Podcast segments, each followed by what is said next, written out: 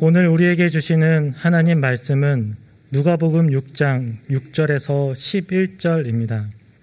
또 다른 안식일에 예수께서 회당에 들어가사 가르치실세 거기 오른손 마른 사람이 있는지라 서기관과 바리새인들이 예수를 고발할 증거를 찾으려 하여 안식일에 병을 고치시는가 엿보니 예수께서 그들의 생각을 아시고 손 마른 사람에게 이르시되 일어나 한 가운데 서라 하시니 그가 일어나 서건을 예수께서 그들에게 이르시되 내가 너희에게 묻노니 안식일에 선을 행하는 것과 악을 행하는 것 생명을 구하는 것과 죽이는 것 어느 것이 옳으냐 하시며 무리를 둘러보시고 그 사람에게 이르시되 내 손을 내밀라 하시니 그가 그리함에 그 손이 회복된지라 그들은 노기가 가득하여 예수를 어떻게 할까 하고 서로 위논하니라.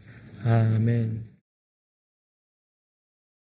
주전 323년 헬라 제국의 알렉산드로스 대왕이 33세의 일기로 요절하자 거대한 헬라 제국은 그의 휘하에 세 명의 장군에 의해서 분할되었습니다. 그때 중동 지역을 차지한 사람은 셀레우코스 1세 니카토르였습니다. 그는 자신의 이름을 따서 셀류, 셀레우코스 제국을 세웠습니다. 이스라엘은 이 나라에 의해서 지배를 받았습니다. 그 중에서도 주전 175년에서 164년까지 다스렸던 안티오코스 4세 에피파네스의 종교적인 박해는 극심했습니다. 그는 예루살렘 성전 안에 제우스 신상을 세우고 유대인들이 부정한 짐승이라 여기는 돼지를 잡아서 번제단에 올려 제물로 바치게 했습니다. 그것만이 아니라 율법을 읽는 것과 구약 성경을 소유하는 것, 안식일과 절기를 지키는 것, 할례를 베푸는 것 등을 모두 금지하였고 그것을 어기는 사람은 죽임을 당했습니다. 심지어 성전 안에서 매춘을 하게 하면서 그것을 신성한 매춘이라고 부르기도 했습니다. 이러한 때에 유다 마카베오는 자신과 뜻을 같이 하는 사람들과 함께 게릴라 전으로 독립 운동을 시작했습니다. 그래서 한때 예루살렘 성전을 되찾기도 했습니다. 그래서 성전을 수, 선하고 정결하게 했는데 그것을 기념하는 절기가 요한복음 10장에 나오는 수전절입니다. 그 당시 한 안식일에 있었던 일을 구약 성경 외경에 해당하는 마카베오 상권에 잘 기록하고 있습니다. 마카베오를 따르던 사람들이 광야로 피해 숨어 있었는데 안티오코스의 군대가 안식일에 공격해 왔습니다. 그 부분이 이렇게 기록되어 있습니다. 그리고는 숨어 있는 사람들에게 자, 이젠 그만두고 나와서 왕명에 복종하여라. 그러면 목숨만은 살려주겠다 하고 크게 외쳤다. 그러나 그 사람들은 왕명에 굴복해서 안식일을 더럽힐 수는 없다. 우리는 나가지 않는다라고 대답하였다. 그러자 그들은 즉시 공격을 받았다. 그러나 대항하여 싸우지 않았다. 돌을 던지거나 자기들의 피신처에 방벽을 쌓거나 하지도 않고 우리는 깨끗하게 모두 죽겠다. 너희들이 죄 없는 우리를 죽였다는 것을 하늘이 알고 땅이 증언할 것이다 하고 말하였다.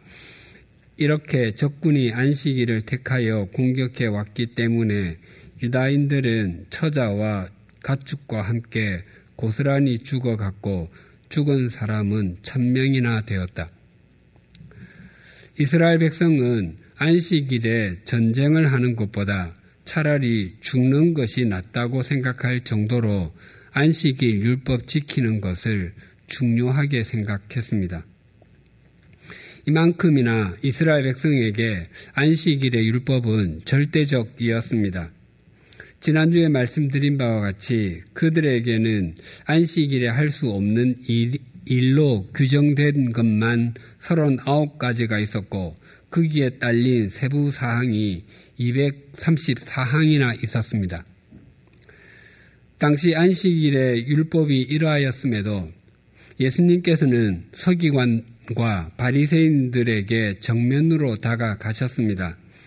지난주에 살펴본 바와 같이 제자들이 안식일에 밀 이삭을 잘라 먹은 것에 대해 바리새인들이 시비를 걸었을 때 예수님께서는 다윗이 자기와 함께하는 사람들이 허기 졌을 때 제사, 제사장들만 먹을 수 있는 진설병을 먹은 것을 예로 드시며 사람의 절박한 상황을 도외시한 율법은 올바르지 않으며 사람이 안식일을 위해 존재하는 것이 아니라 안식일이 사람을 위해 존재하는 것이고 또한 예수님이 안식일의 주인이심을 선포하셨습니다.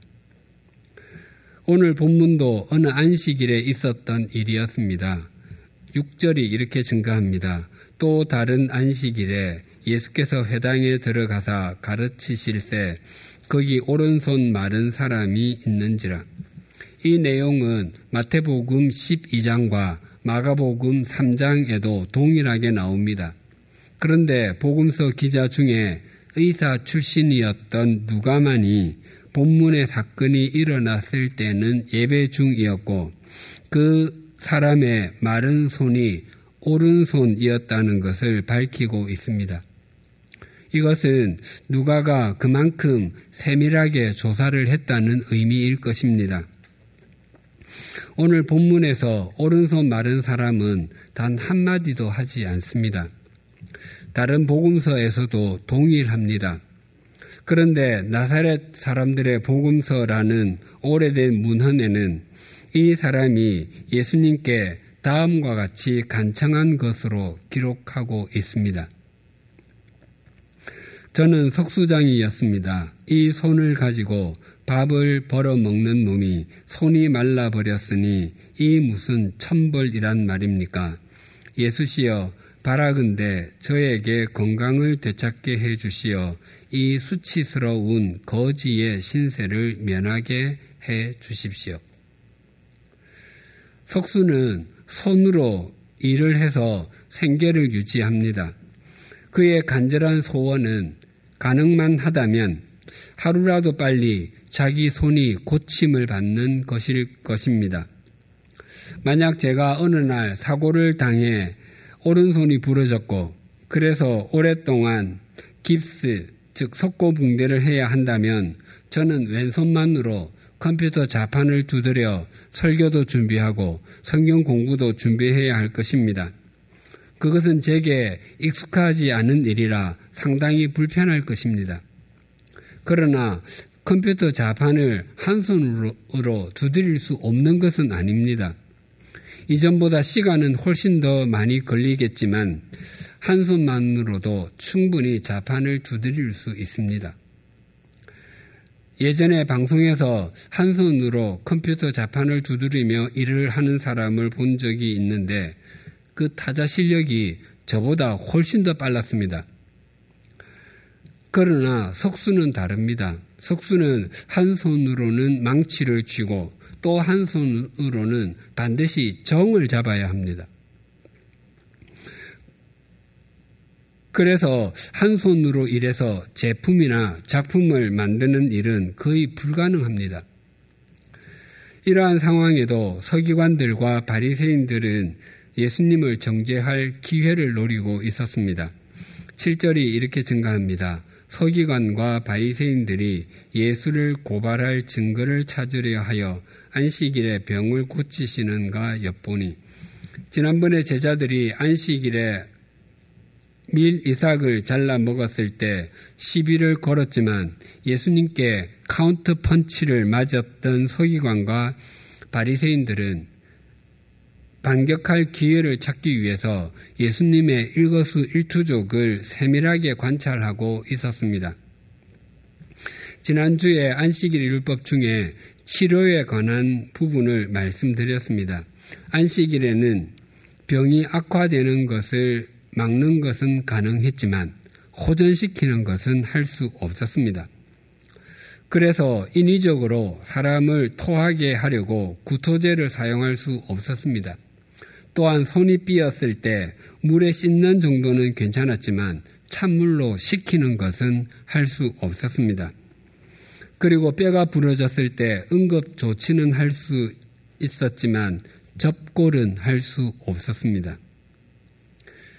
심지어 안식일에는 약효가 있는 차나 즙도 마실 수 없었고 살을 베었을 때도 일반 붕대는 사용할 수 있었지만 소독 처리된 붕대는 사용할 수 없었습니다.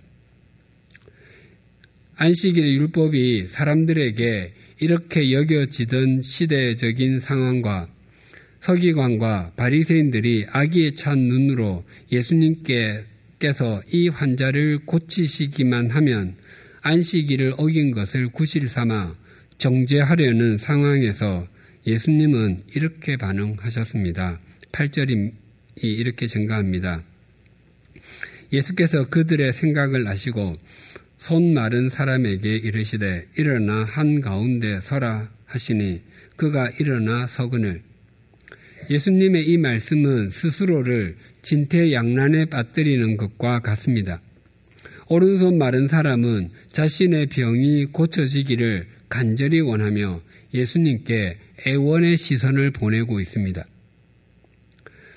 반면에 서기관과 바리새인들은 예수님께서 안식일의 율법을 어기고 해서는 안 되는 일을 행하는 것은 아닌지 싸늘한 정죄의 시선을 보내고 있습니다. 그래서 애원의 시선과 정죄의 시선이 서로 불꽃이 튀게 하고 있습니다. 예수님께서 오른손 마른 사람의 호소를 외면하지 않으시고 그를 고쳐준다면 율법적으로 궁지에 몰릴 수 있다는 것을 잘 알고 계셨을 것입니다. 그럼에도 예수님께서는 조금의 멈춤이나 주저함이 없이 오른손 마른 사람을 모든 사람들이 다 볼 수 있도록 회당의 한 중앙에 서게 하셨습니다. 그리고 말씀하셨습니다. 구절이 이렇게 증가합니다. 예수께서 그들에게 이르시되 내가 너희에게 묻노니 안식일에 선을 행하는 것과 악을 행하는 것 생명을 구하는 것과 죽이는 것 어느 것이 옳으냐 하시며 예수님의 이 질문은 겉으로 보기엔 서기관과 바리새인들에게 양자 태기를 요구하는 것 같지만 사실상 그들은 답을 할 수 없었습니다. 그들은 어떤 경우에도 안식일에 악을 행하는 것, 즉 생명을 죽이는 것을 옳다고 말할 수 없었기 때문입니다. 그렇다고 해서 안식일에 선을 행하는 것, 즉 생명을 구하는 것이 옳다고 말할 수도 없었습니다. 만일 그 대답을 하면 예수님께서 안식일에 사람을 치유하는 것을 옳은 것이라 인정해 주는 것과 같았기 때문입니다. 이런 이유로 인해서 서기관과 바리새인들은 아무런 대답을 할 수 없었습니다. 마가복음에는 이때의 예수님의 심정을 이렇게 증거하고 있습니다. 마가복음 3장 5절입니다. 그들의 마음이 완악함을 탄식하사 노하심으로 그들을 둘러보시고 그 사람에게 이르시되 내 손을 내밀라 하시니 내밀매 그 손이 회복되었더라. 마음의 완악함은 마음이 굳어짐을 뜻하는 말입니다. 예수님께서는 서기관과 바리새인들을 비롯한 사람들의 마음이 굳어져 있는 것을 탄식하시며 화를 내셨습니다. 당시 훌륭한 서기관은 물 한 방울도 새어 나가지 않게 하는 저수지에 비유되곤 했습니다. 그들은 모세 오경의 숫자가 문자가 모두 몇 자인지도 알고 있었습니다. 율법의 내용 자체에는 깊은 식견이 있었습니다. 또 마태복음 2장 예수님께서 탄생하셨을 때 동방으로부터 박사들이 예루살렘에 이르러서 유대인의 왕으로 나신 분이 어디에 계십니까? 우리는 동방에서 그분의 별을 보고 그분에게 경배하기 위해서 왔습니다라고 말하자 왕궁과 온 예루살렘이 발칵 뒤집혔습니다. 그것은 동방에서 온 박사들이 헤롯 대왕과 몇몇 신하에게 한 말이 꼬리에 꼬리를 물고 예루살렘 전역으로 퍼졌음을 의미했습니다. 이에 화가 난 헤롯 대왕은 모든 대제사장과 서기관들을 불러 그리스도가 어디서 태어나겠느냐라고 물었을 때 서기관들은 미가서 5장 2절을 정확하게 인용해서 유대 베들레헴에서 탄생한다고 대답했습니다. 미가는 소선지서에 해당합니다. 소선지서는 호세아부터 말라기까지 모두 12권입니다. 그러나 당시 소선지서는 지금처럼 각 권으로 나뉘어져 있지 않았고 전체로 한 권이었습니다. 또 성경이 지금처럼 책으로 만들어져 있지도 않았고 모두 두루마리 양피지에 기록되어 있었습니다. 아마 소선지서만으로도 박물관을 충분히 만들 수 있을 정도일 것입니다. 더욱이 성경의 장절이 나뉘어져 있었던 것도 아니었습니다. 성경의 장절은 그때로부터 약 1200년, 그리고 약 1550년 후에 붙여졌습니다. 그럼에도 서기관들은 그리스도가 태어날 곳에 대한 예언이 성경 어디에 있는지 정확하게 알았습니다. 이처럼 당시 서기관들은 성경의 내용 자체에 대해서는 그 누구보다도 잘 알았습니다. 그러나 그 본질적 의미에 대해서는 깊이 생각하지 않았습니다. 어느 나라에서든지 처음 초등학교에 입학하면 자기 나라 문자를 배웁니다. 자음, 모음을 배우고 단어를 배우고 구문을 배우고 문장을 배웁니다. 문자 자체에 대한 공부는 초등학교 저학년에서 끝납니다. 그리고 학년이 올라갈수록 단어의 뜻을 배우고 문장의 의미를 배우게 됩니다. 그리고 중학교, 고등학교에 가면 단어나 문장의 뜻을 넘어서 행간의 의미를까지 읽게 됩니다. 예를 들어 두 친구가 대화를 나눕니다. 한 친구가 말하길 어제 우리 아버지는 완전히 저기압이셨어 라고 말하면 다른 친구가 그래? 왜 화가 나셨는데?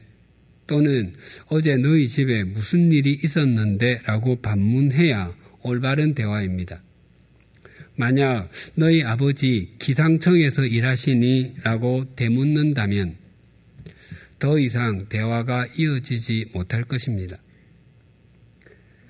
우리가 성경을 읽을 때도 마찬가지입니다. 믿음 생활을 시작한 지 얼마 되지 않은 사람들은 성경을 읽으면서 성경의 용어에 익숙해지기 위해서 노력하고 성, 또 성경에 어떤 내용이 있는지를 파악하려고 할 것입니다.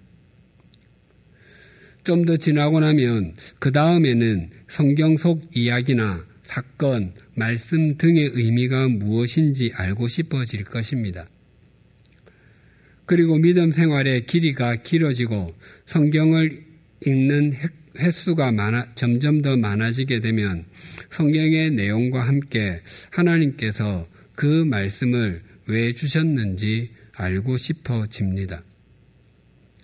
또 우리가 어렸을 때나 성숙하지 못했을 때는 부모님께서 우리에게 하신 말씀을 흘려 듣는 경우가 많고 또 기억나는 말씀도 머릿속에만 있는 경우가 적지 않습니다. 그런데 우리 자신이 부모가 되어서 자녀를 양육하고 우리가 어렸을 때 부모님의 나이에 우리가 이르게 되었을 때 비로소 부모님의 심정을 깊이 이해하게 됩니다. 서기관과 바리새인들은 그 누구보다도 율법에 대해서 잘 알고 있다고 확신했고 누구보다도 율법을 열심히 지키며 산다고 자부했습니다.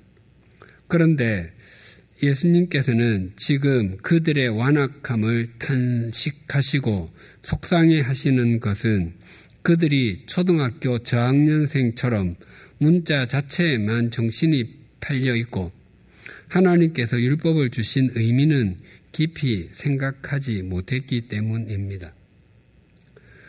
그 후에 예수님께서는 그 사람의 오른손을 회복시켜 주셨습니다.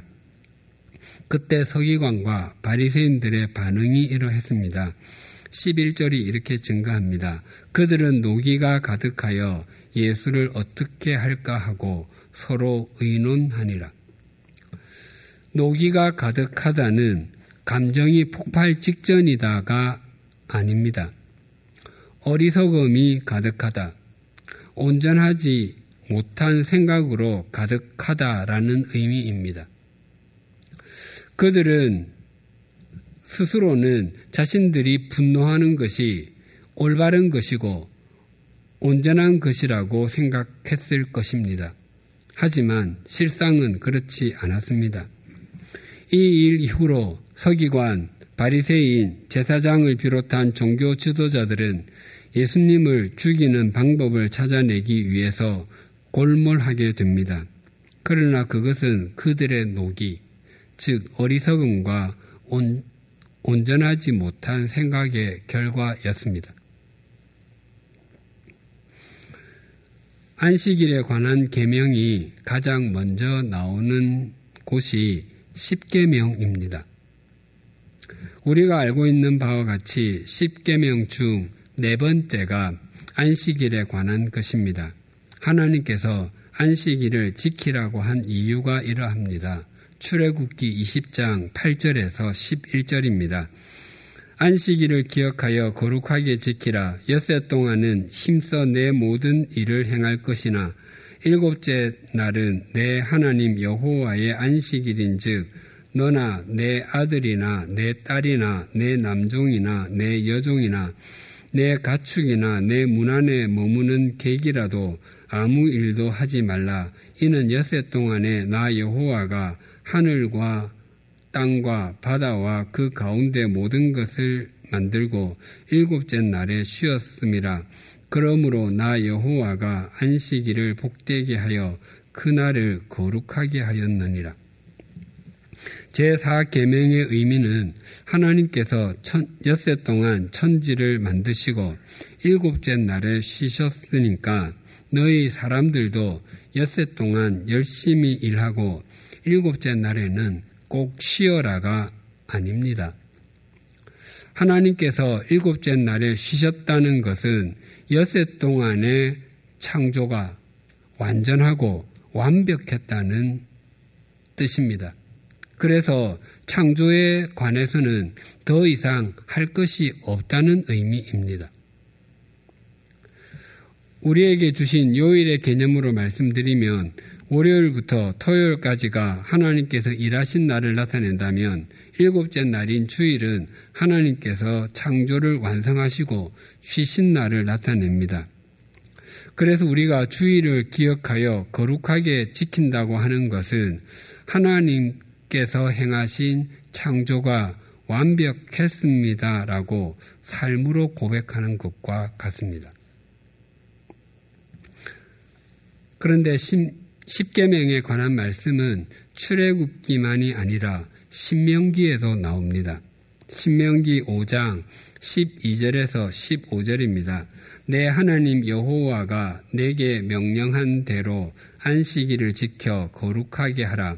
엿새 동안은 힘써 내 모든 일을 행할 것이나 일곱째 날은 내 하나님 여호와의 안식일인즉 너나 내 아들이나 내 딸이나 내 남종이나 내 여종이나 내 소나 내 낙이나 내 모든 가축이나 내 문 안에 유하는 객이라도 아무 일도 하지 못하게 하고 내 남종이나 내 여종에게 너같이 안식하게 할지니라 너는 기억하라 내가 애굽 땅에서 종이 되었더니 내 하나님 여호와가 강한 손과 편팔로 거기서 너를 인도하여 내었나니 그러므로 내 하나님 여호와가 내게 명령하여 안식일을 지키라 하느니라. 신명기에서는 안식일을 지키라는 말씀이 출애굽기와는 좀 다릅니다. 출애굽기에서는 창조와 관련이 있었는데 신명기에서는 출애굽과 관련이 있습니다. 안식일을 지키라는 출애굽기와 신명기의 두 말씀을 정리하면 이러합니다. 하나님께서 천지를 창조하시고 보시기에 심히 좋았다고 하셨, 말씀하셨습니다. 더 이상 하실 것이 없으셨습니다. 그래서 쉬셨습니다. 이것이 안식일이 갖는 첫 번째 의미입니다. 아담과 하와 범죄 이후로 사람은 하나님과의 관계가 단절된 죽은 존재가 되었고 하나님께서는 그런 우리를 영원히 살리기 위해서 창조 사역을 또 행하셨습니다. 그래서 하나님의 창조의 완성으로 기억되었던 날이 하나님께서 생명을 새롭게 하시는 날, 날로 의미가 더해지게 되었습니다. 이것이 안식일의 두 번째 의미입니다. 그래서 우리는 출애굽기의 개념과 안, 신명기의 개념을 함께 가지고 안식일, 즉 주일을 지키는 믿음 생활을 해야 합니다. 출애굽기식의 성수주일은 내가 무엇을 금함으로써 이날이 구분되었다는 것을 삶으로 증명하는 것이라면 신명기식의 성수주일은 생명을 살리는 일에 헌신함으로 이날이 구분되었음을 나타내는 것입니다. 지난주에 요한복음 5장 예수님께서 베데스다 목가에 있던 38년 된 병자를 고쳐주신 일에 대해서 말씀드렸습니다. 38년 동안이나 질병으로 고통스러워하던 사람이 그 병에서 해방되었으니 얼마나 감격적인 일입니까? 그럼에도 그날이 안식일이라 유대인들이 예수님과 그 병 나은 사람에게 시비를 걸었습니다. 안식일에 자리를 옮기는 것은 안식일에 해서는 안 될 일에 해당하였기 때문입니다. 그런데 예수님께서는 그런 유대인들에게 이렇게 답변하셨습니다. 요한복음 5장 16절에서 18절입니다. 그러므로 안식일에 이러한 일을 행하신다 하여 유대인들이 예수를 박해하게 된지라 예수께서 그들에게 이르시되 내 아버지께서 이제까지 일하시니 나도 일한다 하심에 유대인들이 이로 말미암아 더욱 예수를 죽이고자 하니 이는 안식일을 범할 뿐만 아니라 하나님을 자기의 친아버지라 하여 자기를 하나님과 동등으로 삼으심이르라. 본래 안식일의 를 지키라는 의미가 하나님께서 창조를 완전하게 하셨기 때문에 더 이상 일할 것이 없다는 의미라고 했습니다. 즉 유대인들은 안식일을 출애굽기식으로만 해석하려고 했습니다. 그럼에도 예수님께서는 내 아버지께서 이제까지 일하시니 나도 일한다 라고 말씀하십니다. 예수님께서는 신명기의 의미로 안식일을 지키시는 것을 말씀하시는 것입니다. 오늘은 우리 교회 창립 17주년 기념주일입니다. 지난 17년이 시온의 대로 로만 형성되었던 것은 아닙니다. 때로는 모함과 오해 등으로 칠흑 같은 어두움의 터널을 지나기도 했습니다. 그러나 그 모든 과정 과정마다 또 고비 고비마다 주님께서 내미시는 신비한 손길을 경험할 수 있었고 우리가 눈을 들면 우리를 지키시는 하나님, 우리의 오른쪽에서 그늘이 되시며 낮의 해와 밤의 달이 해치지 못하게 지키시는 하나님, 우리의 영혼을 지키시는 하나님을 만날 수 있었습니다.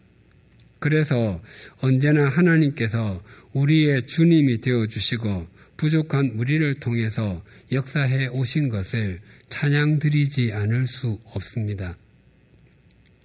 그리고 지난 17년 동안 우리 교회의 소명지로 맡겨주신 두 곳, 양화진 외국인 선교사 묘원과 한국 기독교 순교자 기념관을 바르게 그리고 제대로 관리하고 지키며 보존하는데 수고와 헌신을 다해 주신 교우님들께도 진심으로 감사드립니다.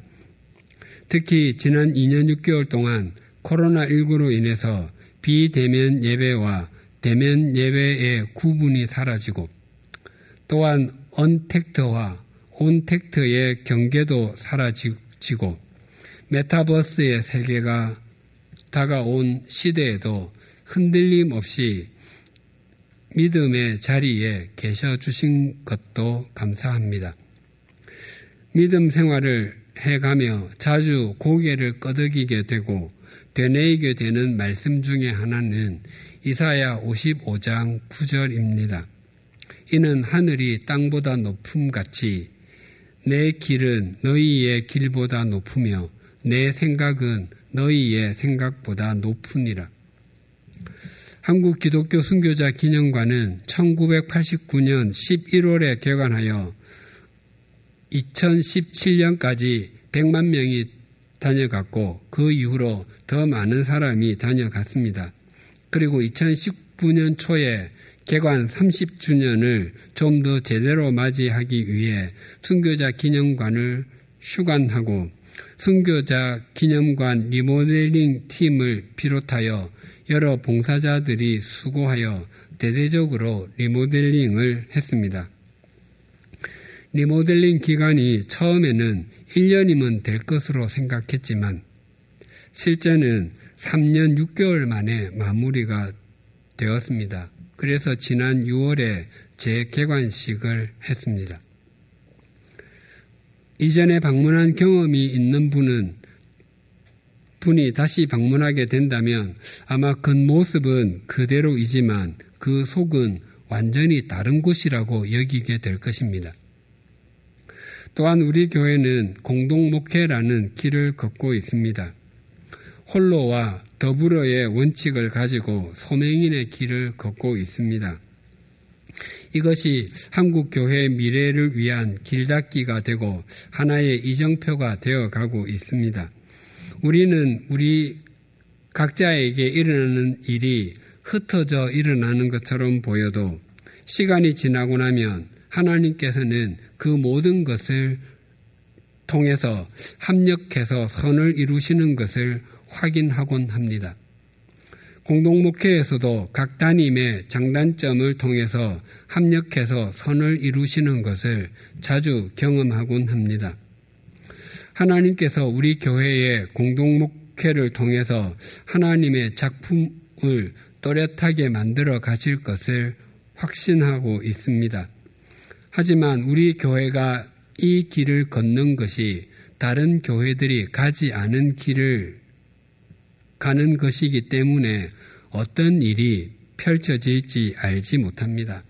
하지만 모세를 태운 갈대 상자와 노아의 방주에는 동력이 없어서 항로와 속도 그리고 멈춤의 여부가 전적으로 하나님께 달려 있듯이 매 순간 눈을 들어 하나님을 목적 삼고 우리의 생각보다 높은 하나님의 생각을 따라 또 우리의 길보다 높은 하나님께서 인도하시는 길로 순종하며 나아갈 것입니다.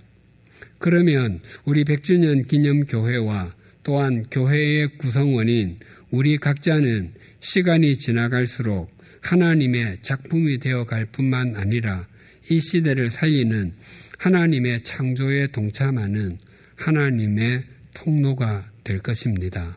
기도하시겠습니다.